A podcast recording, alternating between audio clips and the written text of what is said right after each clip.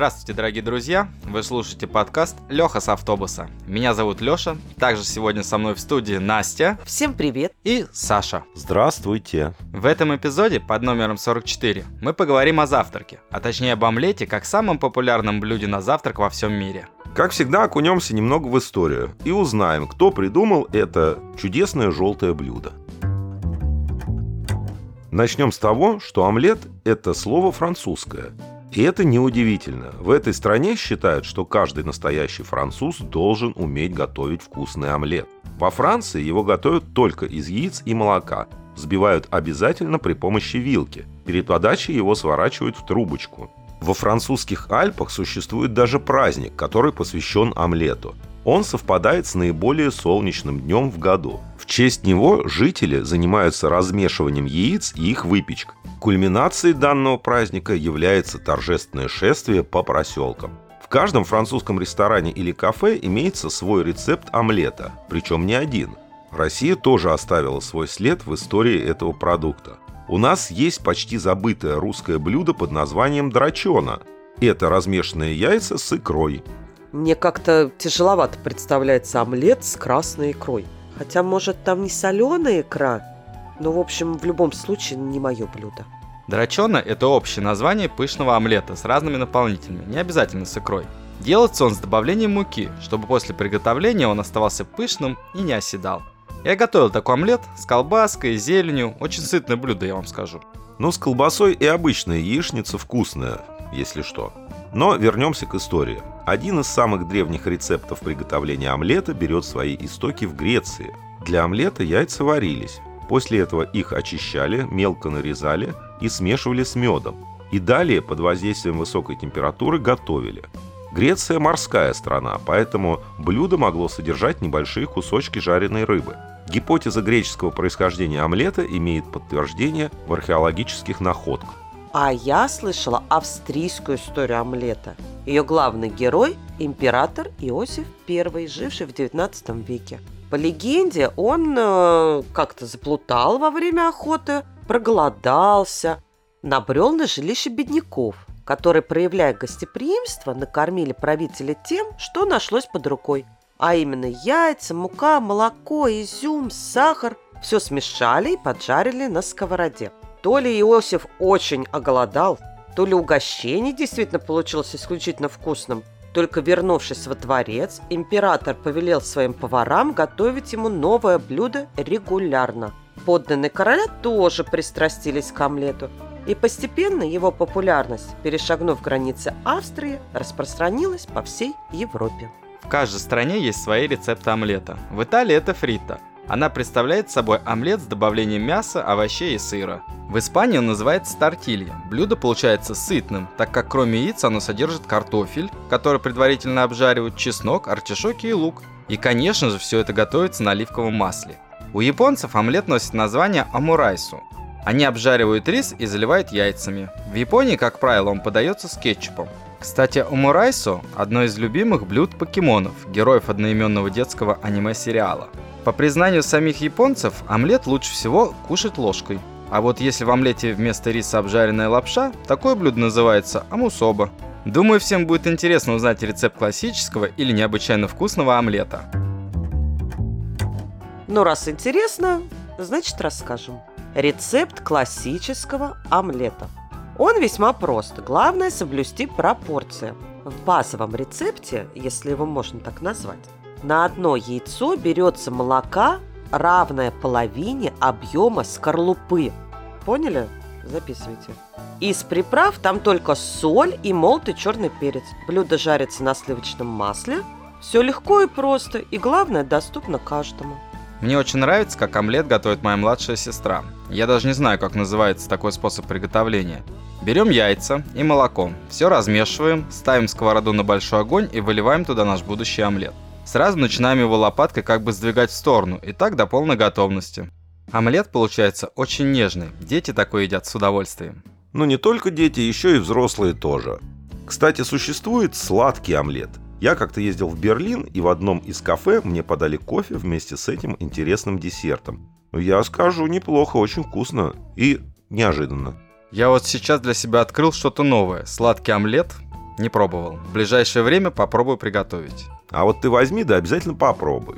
Тем более приготовить его не составит труда. Среди таких омлетов большое распространение получили два вида. Омлет суфле и блюдо на основе творога. Приготовление омлета из творога проще, чем суфле. В этом случае просто заменяем молоко творогом. Можно также готовить с добавлением йогурта или сливок. Обязательные составляющие блюда – подсластитель и пряности. Качестве подсластителя можно использовать сахар, мед или сгущенку.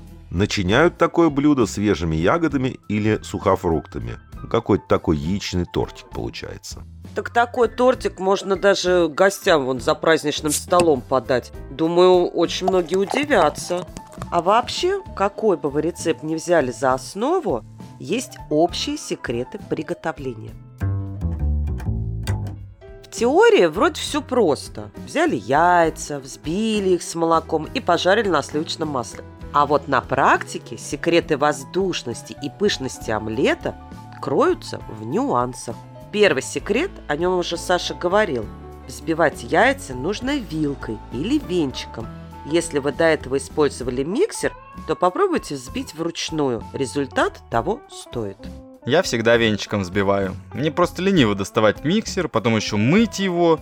В омлете немаловажно добавить нужное количество молока. Избыток жидкости он все равно из себя выпустит, а вот пышность от этого пострадает. Отмерить нужное количество молока весьма просто. Его можно налить в половинку скорлупы или взять приблизительное количество в граммах.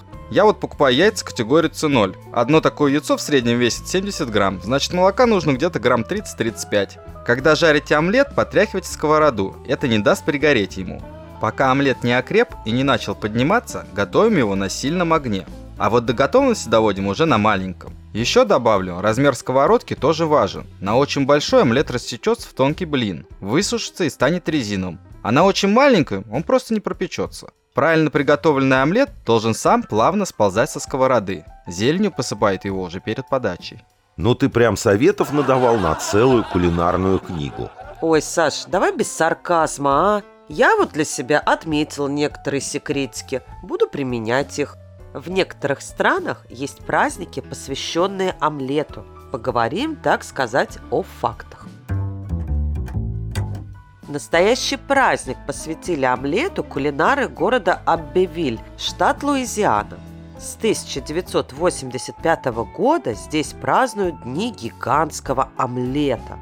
Первые выходные ноября тысячи людей собираются на площади, чтобы отметить необычный кулинарный фестиваль. Десятки поваров готовят гигантский омлет из пяти тысяч яиц 6 литров масла, 25 литров молока и 10 килограммов зелени. Отведать омлет может каждый, кто приходит на площадь. Праздник сопровождается выступлениями музыкантов, танцами, шествием поваров, различными конкурсами и выставками. В общем, мне кажется, очень получается весело и вкусненько. В Южной Бретане можно отправиться на велосипедную омлетную прогулку – после которой ее участники все вместе готовят огромный омлет и с удовольствием поедают его. Ну как-то спорт мимо прошел. Калории сбросили и яиц наелись. Ну и так тоже можно. Жить надо в кайф. Самый большой омлет по версии книги рекордов Гиннесса был приготовлен в Португалии в августе 2012 года. Его рецептура состояла из 145 тысяч яиц, 400 литров оливкового масла и 100 литров сливочного. Готовили эту огромную яичницу бригада из 55 человек на протяжении 6 часов во главе с шеф-поваром Педро Мендесом.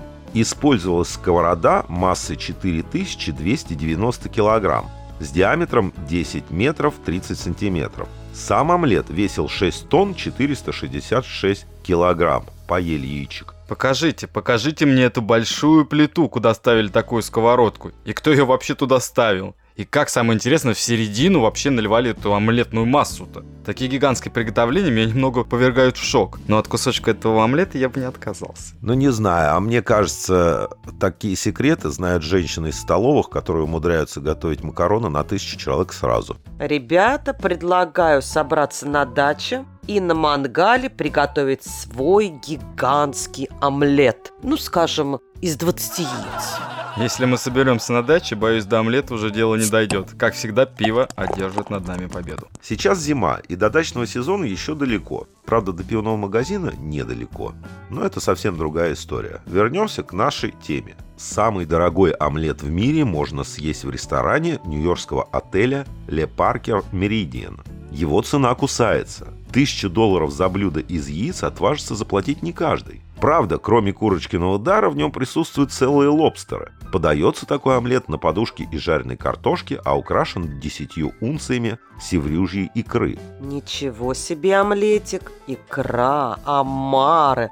Тут на колбасу-то иногда еле денег хватает. Да уж. Думаю, уже хватит. Об омлете тут что-то уже кушать хочется. Давайте подводить итоги.